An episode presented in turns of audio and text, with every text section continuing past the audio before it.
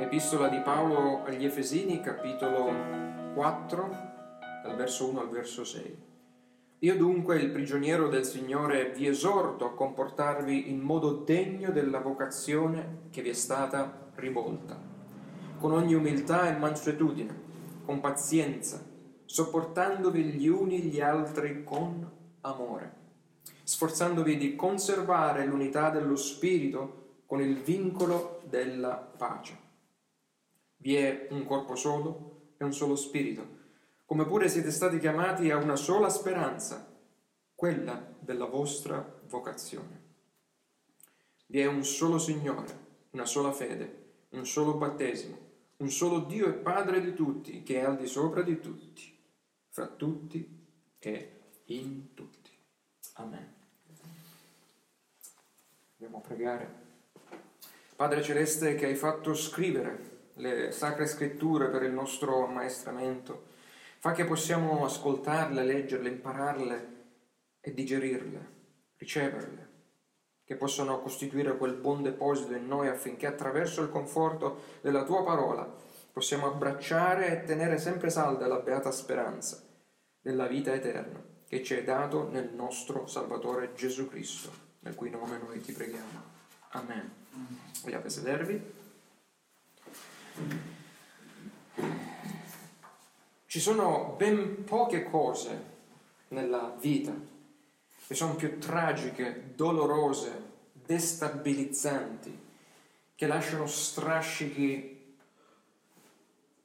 enormi di una famiglia disunita, di una famiglia rissosa, di una famiglia divisa. L'aria che si respira in una famiglia disunita sicuramente reca sofferenza, reca angoscia, strascichi dolorosi che uno si porterà dietro per sempre. Pensate alle famiglie i cui genitori sono divisi e i figli sono costretti a vivere senza uno, magari anche senza tutti e due i genitori. Chi dal di fuori guarda ad una famiglia divisa e rissosa certamente non la vede come un modello da seguire, anzi prova pietà, prova dispiacere quando si vedono le famiglie eh, rissose, le famiglie rotte e a volte anche derisione. E pensando io, io non vorrei mai vivere e crescere in un clima familiare come quello. Pensate quando gli psicologi dicono che quando uh, una coppia si divide, è come se una parte morisse del coniuge, per quanto la rottura dell'unità porta delle conseguenze drammatiche ed enormi. E tu, tu cresceresti in una chiesa rissosa, in una chiesa in cui si combatte continuamente membra contro membra, credente contro credente. Introdurresti i tuoi cari, la tua famiglia o i tuoi amici in una chiesa dove l'unità dello spirito, anziché essere onorata dal vincolo dell'amore, è invece maltrattata dal vincolo dell'odio. Riusciresti a portare nuove persone, nuovi eh, non credenti, che magari siano sulla strada di, per diventare credenti in una chiesa del genere. Io vi dico dalla mia personale eh, esperienza, se il Signore mi avesse mostrato tutte queste divisioni all'inizio o prima della salvezza, probabilmente non sarei mai entrato nella Chiesa di Cristo. Ma grazie a Dio. Il Signore a volte ci protegge, anzi sempre ci protegge, soprattutto all'inizio del cammino, per non vedere le divisioni, le sofferenze che ci sono purtroppo nel corpo di Cristo. Paolo sa che la pace nella comunità cristiana è necessaria per la loro unità, mentre l'ostilità, la contesa, la gelosia, l'invidia, il linguaggio duro, il pettecolezzo e altri comportamenti intemperanti da cui mette in guardia altrove in altri scritti, portano come quello in Colossesi che abbiamo letto, portano rapidamente e inesorabilmente contrasti e divisioni ecclesiastiche. La nostra natura se la facciamo uscire per quella che divide al posto di unire. Io stesso purtroppo sono stato causa di discordia, perché io sono un peccatore e dove vado se non sto attento porto i miei peccati e le mie divisioni. Ho assistito anche a diverse divisioni, alcune anche molto dolorose, e per alcune, nonostante siano già passati anni, la tensione e la mancanza di perdono continuano a persistere. Ma il Dio dell'unità, con le buone o con le cattive, ahimè, soprattutto con le cattive, piegherà i cuori duri dei suoi figli e renderà onore laddove la sua unità è stata deturpata. Nei primi tre capitoli Paolo ha schiuso, come abbiamo visto, per i suoi lettori e anche per tutti noi, il capolavoro eterno che lui ha ideato, quel piano salvifico divino, attuato poi nella storia tramite Cristo. In lui l'umanità alienata, cioè l'umanità scacciata, l'umanità divisa da Dio è stata riconciliata a Dio e l'umanità fratturata tra uomo e uomo è stata riunita sempre in Cristo. Ora però dal capitolo 4 in poi l'Apostolo passa dal descrivere la nuova comunità di credenti che Cristo ha creato, creata per abitare i famosi nuovi cieli e nuova terra, ora passa Paolo con l'enunciare le nuove norme, la nuova etica che vincola il credente e la famiglia cristiana sotto il nuovo patto. Quindi Paolo passa dall'esposizione meravigliosa all'esortazione, a qualcosa che forse troverà resistenza nei nostri cuori. Da ciò che Dio ha fatto per noi, che è meraviglioso riconoscerlo, a come noi dobbiamo vivere per Lui, in funzione di ciò che ora noi siamo in Cristo, cioè l'obbedienza mossa dalla gratitudine che scaturisce dalla grazia divina della rivelazione che abbiamo ricevuto e dell'opera continua, l'opera dello Spirito Santo che continuamente in noi lavora. Quindi adesso inizia, dopo aver puntato la luce su ciò che Dio ha fatto, adesso inizia a puntare la luce su di noi, su ciò che siamo e su ciò che siamo chiamati a fare. E vi dico, a meno che non siate perfetti, a meno che non siate già simili o arrivati alla statura di Cristo, questa luce troverà delle ombre in ognuno di noi che vorremmo non vedere mai. Paolo passa dalla dottrina al dovere. Come dicono alcuni teologi usando il latino dalla credenda all'agenda, cioè da ciò che dobbiamo credere a ciò che dobbiamo fare.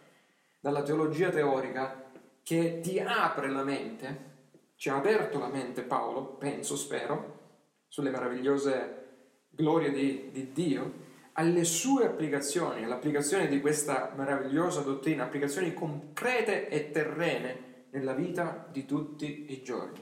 Adesso si mette in pratica quello che abbiamo visto nelle domeniche precedenti. Ma non vi scoraggiate. È importante per noi capire la logica del Vangelo, qual è, per non scadere in una interpretazione legalista e anche per me per non scadere in una predicazione legalista di questi meravigliosi versi che ancora ci attendono, cioè dei tanti imperativi che vedremo oggi e anche nei prossimi tre capitoli.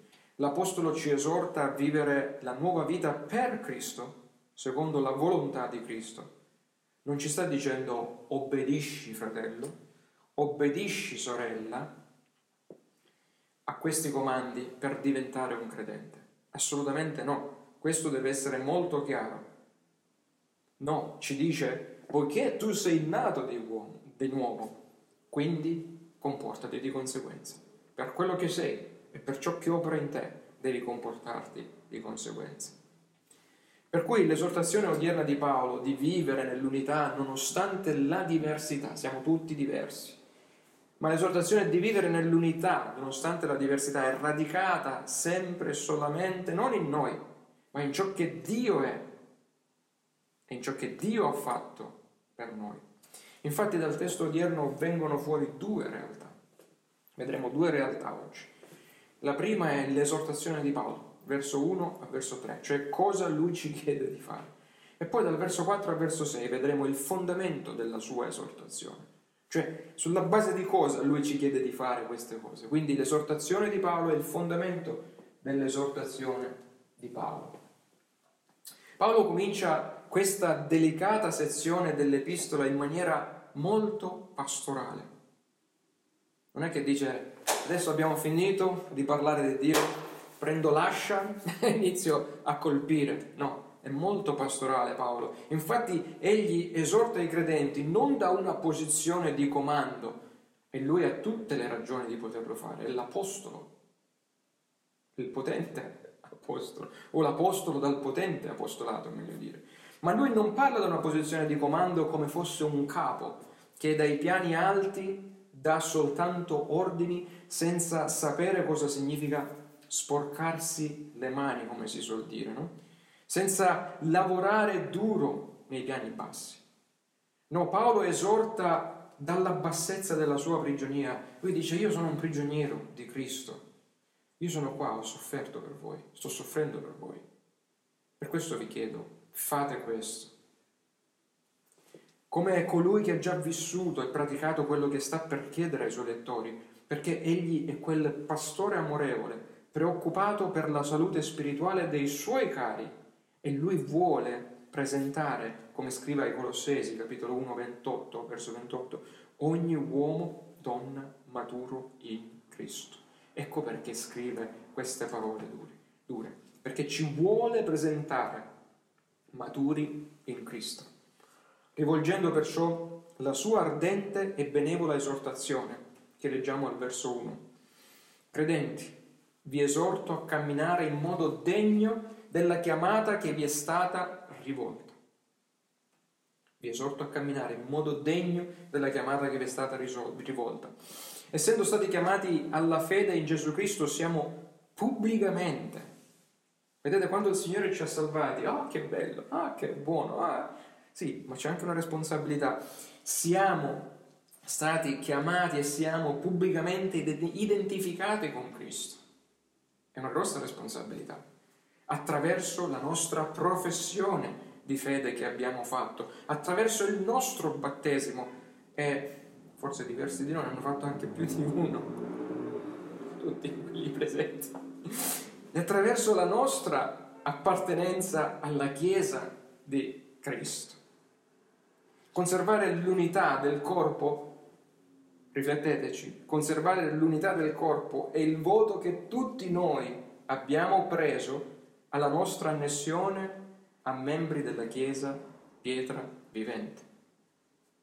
Pertanto sono dei voti.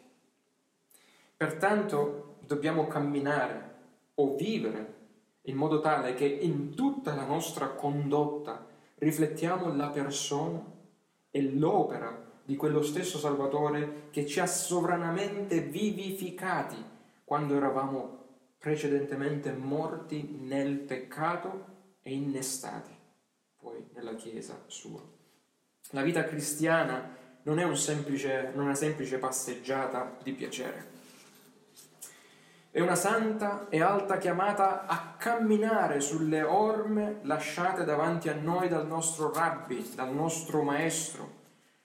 Nei versi e capitoli successivi di questa epistola Paolo userà più volte la metafora del camminare in novità di vita, del camminare nell'amore, del camminare nella luce, del camminare con saggezza per puntare alla tua e alla mia responsabilità cristiana quotidiana, non solo domenicale, la quale non è un'azione statica. Vengo la domenica, mi siedo, ascolto passivamente, compiuta una volta e basta, ma è un'attività dinamica, è un'attività continuativa.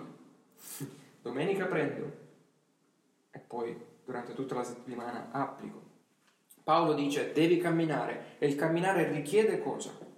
Il tuo sforzo, il tuo impegno è il tuo prezzo giornaliero da pagare. Pensate, c'è un prezzo che Paolo sta pagando per aver predicato, per predicare il Vangelo.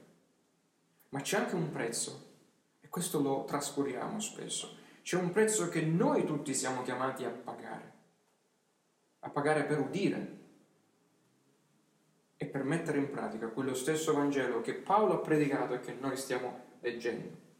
Paolo dice avete ricevuto profondità, le profondità di Dio nei primi tre capitoli? Bene, ora praticatele, camminate in esse, perché a voi come singoli e a voi come corpo o Chiesa di Cristo, il sommo regista divino, colui che ha ideato questo meraviglioso capolavoro di salvezza, ha affidato un ruolo da svolgere a ognuno di voi nel suo dramma redentivo.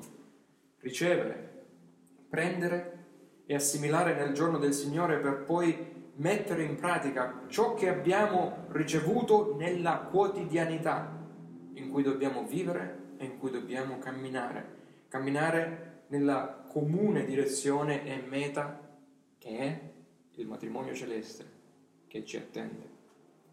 Carissimi, la realtà biblica è che l'unità, l'unità della Chiesa non può essere fabbricata da noi ma deve essere conservata, onorata e non trascurata da noi. L'unità dei cristiani è un dato spirituale imprescindibile, qualcosa che esiste e ci è dato nel momento in cui siamo salvati. Tutti i cristiani che appartengono alla famiglia di Dio, e abbiamo visto nel capitolo 3, famiglia da cui prende il nome da Dio, sono uno in Cristo, noi tutti siamo uno in Cristo. L'unità, la nostra unità è radicata nello Spirito, il quale dice Lui stesso il vincolo della nostra unione con Cristo. Questa unità non può essere creata di noi più di quanto possa essere distrutta da noi. Questo è molto importante. Non possiamo creare l'unità, ma non possiamo nemmeno spezzare questa unità. Perché se fosse così noi spezzeremmo Dio. E adesso lo vediamo. Se così non fosse, allora noi potremmo dividere la Trinità e la preghiera sacerdotale in Giovanni 17, fatta dal nostro Signore, Padre che, si, che, sia, che siano uno come la Trinità è una. Sarebbe vana e menzognera. Anche se abbiamo differenze dottrinali, che ci dividono in diverse denominazioni e sto parlando ovviamente del mondo protestante. Escludo purtroppo perché è una falsa chiesa, la Chiesa Cattolica Romana, è una setta che ha deviato dalla verità, quindi non la considero purtroppo, non io, ma la scrittura. Quindi mi riferisco a quelle denominazioni eh, protestanti, eh, i riformati, i pentecostali, i battisti, i calvinisti, i arminiani, anche se abbiamo differenze dottrinali a volte sostanziali, se siamo figli di Dio, se siamo uniti e parte dell'unica Chiesa universale di Cristo, allora queste differenze sono differenze che non vanno ad intaccare l'unità vera e propria.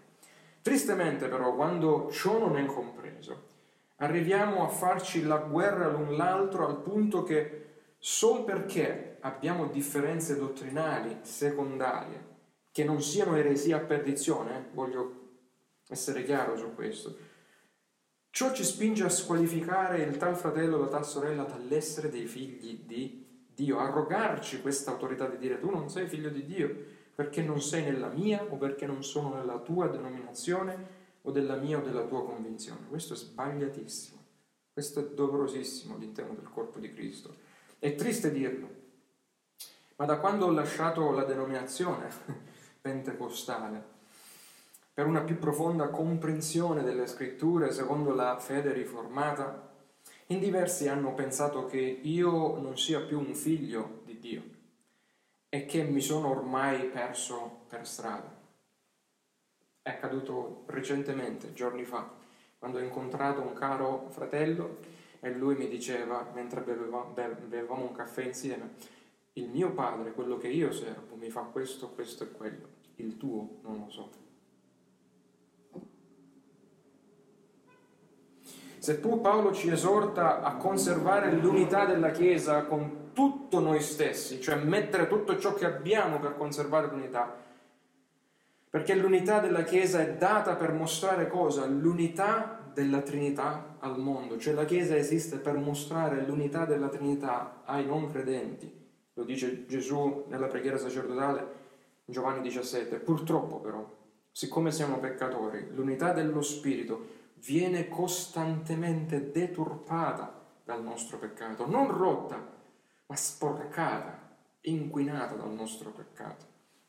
Ma come possiamo noi conservare e onorare questa unità dello Spirito nel vincolo della pace? Nella Chiesa locale, pietra vivente, o nella Chiesa di Cristo allargata, in Italia, nel mondo, davanti a un mondo che ci osserva? Come possiamo evitare che nelle settimane future noi, eh, tra di noi scaturiscano dei fuochi, degli incendi che danneggino questa crescente, nascente comunità? Come possiamo? Evitare di fare errori che abbiamo fatto magari nel passato o che altri hanno fatto. Paolo ci dà la risposta camminando non secondo la nostra carne ovviamente, ma secondo lo spirito che è in noi, lo spirito con la S maiuscola, in modo degno della nostra chiamata, ossia, lui dice, con ogni umiltà, con ogni gentilezza, con ogni pazienza, sopportandoci gli uni gli altri nell'amore. Questa è la chiave che spegne ogni fuoco. Vediamo nello specifico l'importanza di ciascuna di queste tre grazie, tre virtù che ci vengono date e che dobbiamo mettere in pratica. Camminare nell'umiltà. Trova un problema, qualsiasi problema nella Chiesa o tra i fratelli o tra sorelle e il più delle volte la causa di quel problema è proprio cosa? La mancanza di umiltà. La nostra natura corrotta mal digerisce il rivestirci di umiltà.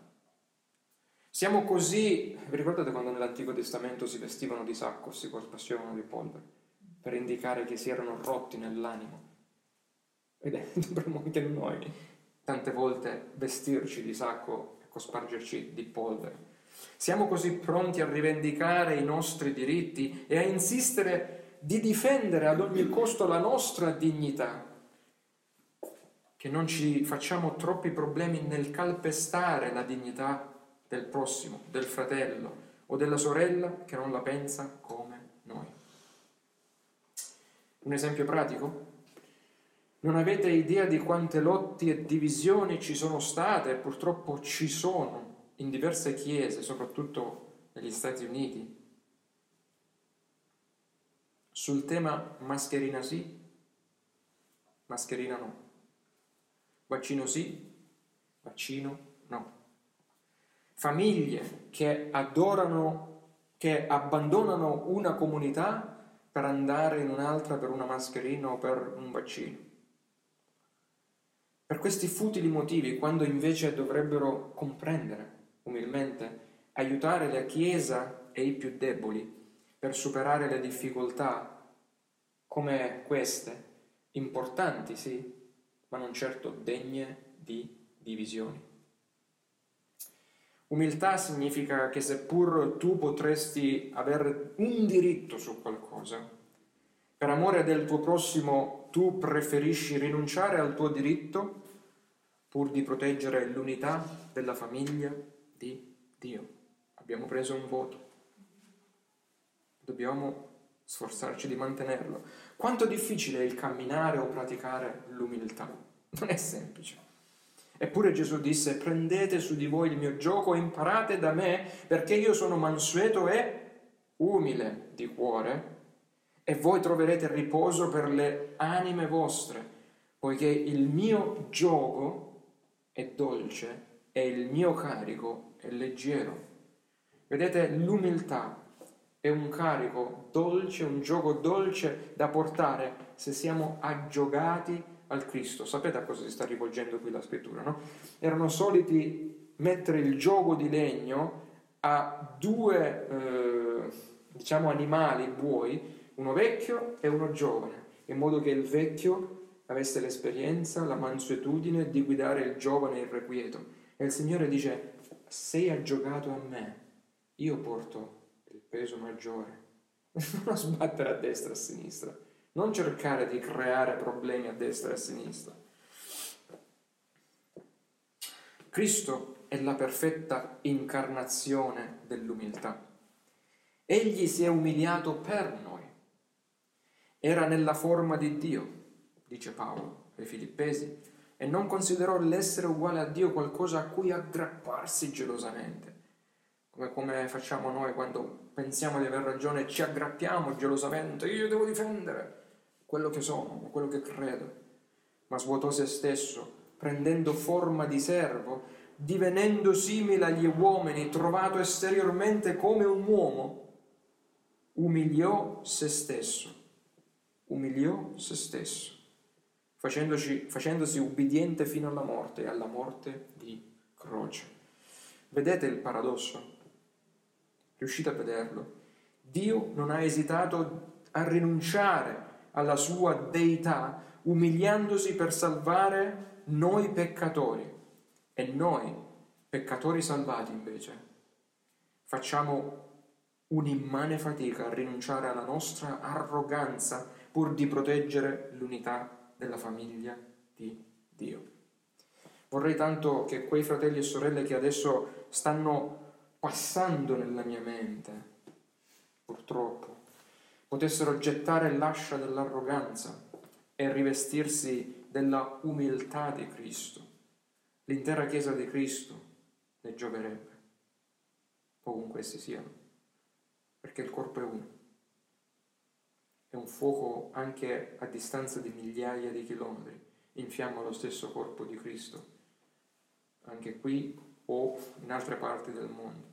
Pensate all'autore di questa epistola, il gigante Paolo, dice di essere il più piccolo tra tutti perché ha imparato a praticare la vera umiltà.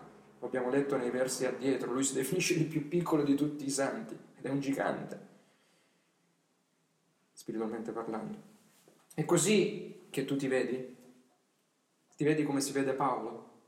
Vuoi adornare il Vangelo come ha fatto Paolo, prendendo il gioco dell'umiltà di Cristo per spegnere contese e divisioni?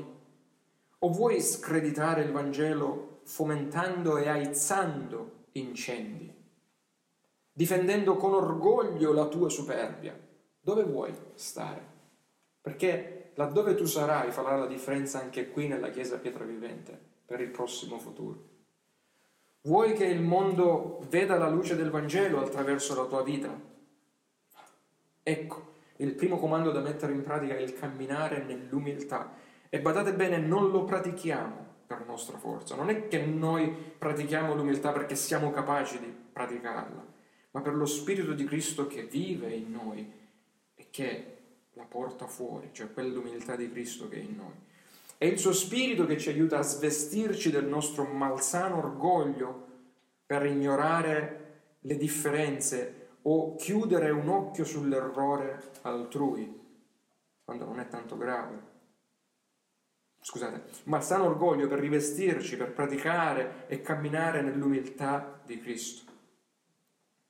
Questo è quello che opera lo Spirito, farci rivestire dell'umiltà di Cristo, il che non significa ignorare le differenze che eh, ci sono tra noi, non significa chiudere un occhio sull'errore altrui e accettare tutto e tutti, non significa portare errori ed eresie nelle chiese, no, ma significa trattare un fratello o una sorella in Cristo per ciò che sono veramente, cioè figli di Dio, amati e chiamati dallo stesso Signore che ha amato e chiamato noi e che dobbiamo amare e rispettare anche se provengono da una diversa tradizione evangelica rispetto alla nostra.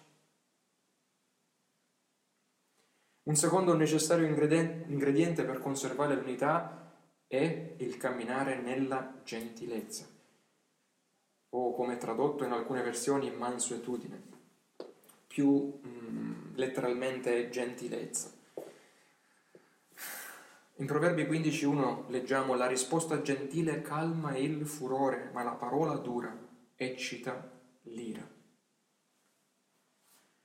Nel mondo classico greco, nel mondo in cui è stato scritto il Nuovo Testamento, la parola gentilezza era usata per descrivere la forza sotto controllo, cioè forza controllata, come un cavallo tenuto a bada dalla bardatura. Questa era la gentilezza, questa è la vera gentilezza.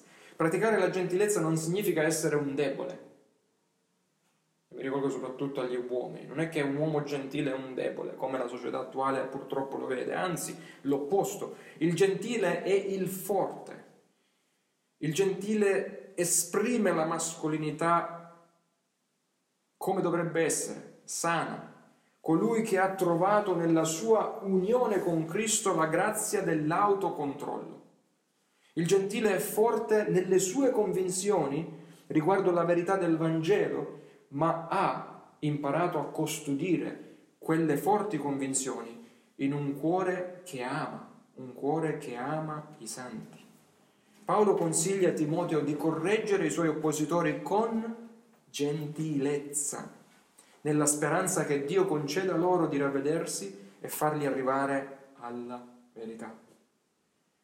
Ancora una volta, non possiamo pretendere di camminare con le nostre sole forze nella gentilezza, non possiamo pretendere di dire io oggi voglio essere di mio gentile, ma dobbiamo aggiogare, aggiogarci, aggiogare la nostra innata sgarbadaggine alla gentilezza di Cristo, il Messia e Salvatore di cui parla Isaia al capitolo 42, che con cura amorevole guida con la sua gentilezza le pecore di Dio, laddove questa seconda grazia, cioè la gentilezza, è presente nella vita dei credenti, l'unità dello Spirito può essere conservata non deturpata e mantenuta nel vincolo della pace. La terza gentilezza, la terza eh, necessaria qualità è la trasparenza.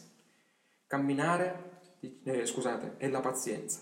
Camminare nella pazienza, dice Paolo, che essenzialmente significa sopportarci l'un l'altro nell'amore, accettando pazientemente il difficile fratello o la difficile sorella che Dio stesso ci ha posto a fianco a noi nella Chiesa per la nostra crescita. Quante volte Dio ha sopportato Israele? E pensaci, quante volte il Signore è stato paziente con te?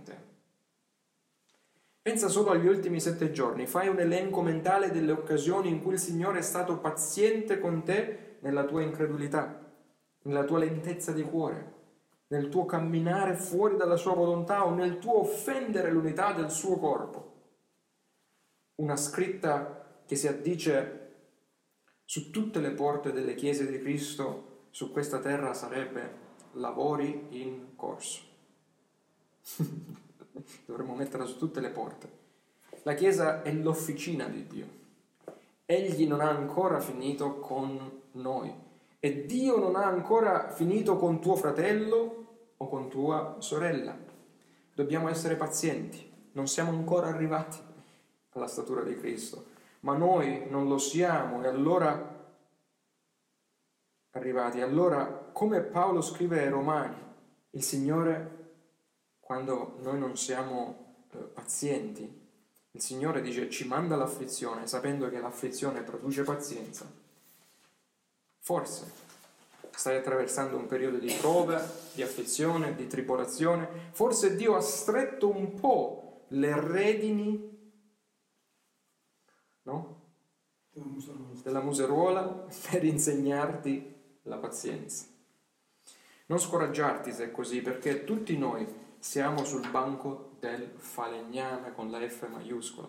E chi più chi meno, tutti dobbiamo essere piallati levigati, perché per conservare l'unità dello Spirito, lo Spirito di Dio lavora incessantemente in noi per farci crescere in umiltà, in gentilezza e in pazienza, le quali sono grazie che noi riceviamo per la beata misericordia di Dio e sono indicatori importanti che misurano, che testimoniano che noi siamo innestati nella vera vita che è Cristo e dunque siamo veri figli di Dio che sicuramente al tempo giusto porteranno frutto perché Lui ci pota a dovere.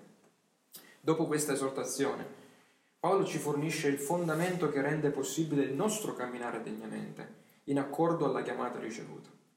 Magari ci siamo scoraggiati nel sentire queste parole magari difficili, però dice state tranquilli, non dipende da voi. In fin dei conti dipende sempre dal Dio che opera in voi. L'unità cristiana nasce ed è sostenuta de- dall'unità delle tre persone della Trinità. È lì l'importanza che poi deve essere mostrata in noi. Il fondamento dell'esortazione di Paolo, quindi vedremo brevemente, dice vi è un corpo solo e un solo spirito, come pure siete stati chiamati a una sola speranza, quella della vostra vocazione. Vi è un solo Signore, ma una sola fede, un solo battesimo, un solo Dio e Padre di tutti i credenti, che è al di sopra di tutti, fra tutti e in tutti. Possono sembrare delle, dei versi difficili, ci sono tanti di... Eh, eh, so, un, sette, ben sette volte Paolo dice un solo, un solo, un solo, alla fine sintetizziamo. Il significato è questo, punta alla Trinità.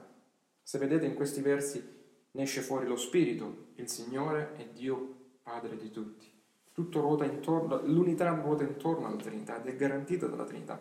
Nonostante le molteplici diversità del corpo di Cristo, nonostante ognuno di noi è un mondo totalmente diverso rispetto all'altro, con i nostri peggi e con i nostri tanti difetti. E nonostante siamo ben divisi purtroppo in tante denominazioni, fazioni, gruppi, parlo sempre dei protestanti, grazie a Dio c'è un solo corpo, una sola sposa formata da gentili e giudei eletti, abbiamo visto.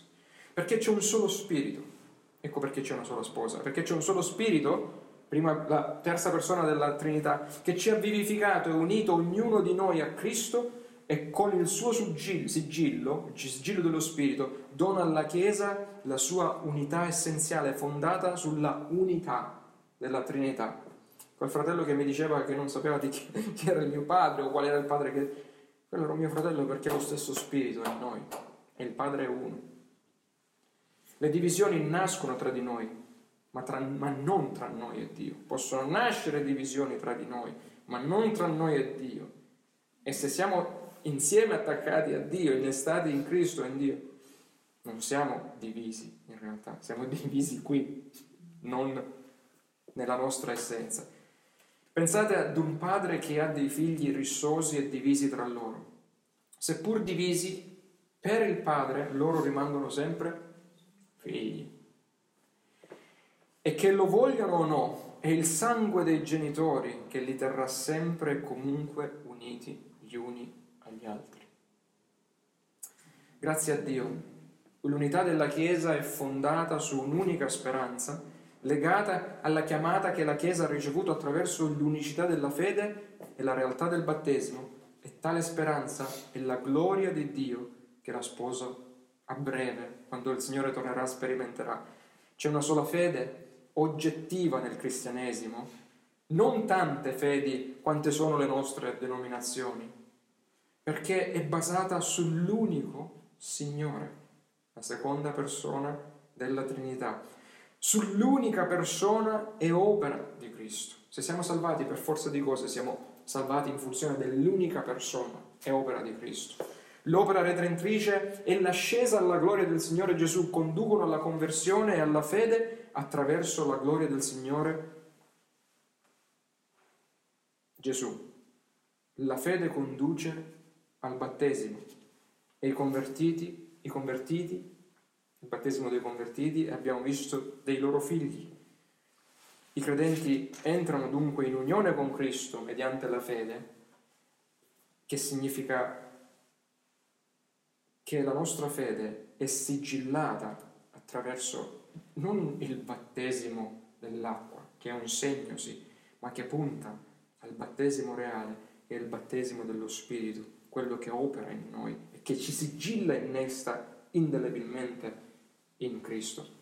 E infine c'è una sola famiglia cristiana, ci dice Paolo, non tante quante sono le nostre denominazioni, chiese locali e gruppi, ma una sola famiglia di Dio che abbraccia tutti i veri credenti che racchiude tutti i veri credenti, perché c'è soltanto un solo Dio e Padre di tutti i credenti, che è al di sopra di tutti, fra tutti e in tutti i suoi figli. Cosa deve rimanerci dall'esortazione di Paolo quest'oggi? Egli dà un'esortazione generale a camminare in modo degno della chiamata ricevuta e poi concretizza nel, in una serie di esortazioni molto specifiche e molto particolari di praticare l'umiltà, di praticare la gentilezza, di praticare la pazienza, sempre e comunque, non perché tu ne sia in grado da te stesso, capiamolo bene, ma perché tu, essendo innestato nella vita, ne trarrai dalla vita, dalla opera trinitaria in te, ogni forza per ubbidire in gratitudine, affinché la Chiesa, che è il corpo di Cristo, possa riflettere tra le genti la bellezza del profumo del nostro Signore Gesù Cristo, non la bruttezza e il puzzore del nostro peccato. Che Dio ci dia grazia di adempiere queste esortazioni nella nostra vita per spegnere i tizzoni ardenti che nascono giornalmente tra di noi. Se non sono nati fino adesso, fratelli e sorelle della Chiesa Pietro Vivente, nasceranno tizzoni di divisione. Prima che, che possiamo spegnerli, prima che divampino in incendi dolorosissimi e distruttori e deturpino l'unità dello Spirito che c'è tra di noi. Fratelli e sorelle, il prendere questo gioco non è un peso per noi, perché è il Signore a cui il Padre e lo Spirito ci hanno aggiocati che lo porta con e per noi. È la sua umiltà che deve trasparire da noi, è la sua gentilezza che siamo chiamati a usare quando ci relazioniamo gli uni con gli altri ed è la sua pazienza che dobbiamo mostrare, esercitare quando la diversità altrui incontra e sollecita la nostra carne. Solo così davanti eh, agli occhi nostri e davanti agli occhi del mondo possiamo custodire l'unità della nostra famiglia spirituale, la Chiesa di Cristo, che deve accogliere con la sua umiltà, con la sua gentilezza, la sua pazienza e non scandalizzare con la sua superbia, la sua arroganza e la sua intolleranza. Vogliamo pregare. Padre nostro, ti ringraziamo per l'inestimabile amore che ci viene espresso nel Vangelo e per la redenzione donataci in Cristo. Preghiamo gli uni per gli altri, preghiamo per noi stessi come un unico corpo, la tua Chiesa, chiedendoti che possiamo far riflettere sempre di più la bellezza del Signore Gesù nel modo con cui interagiamo e ci rapportiamo. Perdonaci, Signore, per i peccati che eh, quest'oggi vengono a galla per la mancanza di umiltà, gentilezza e pazienza gli uni verso gli altri.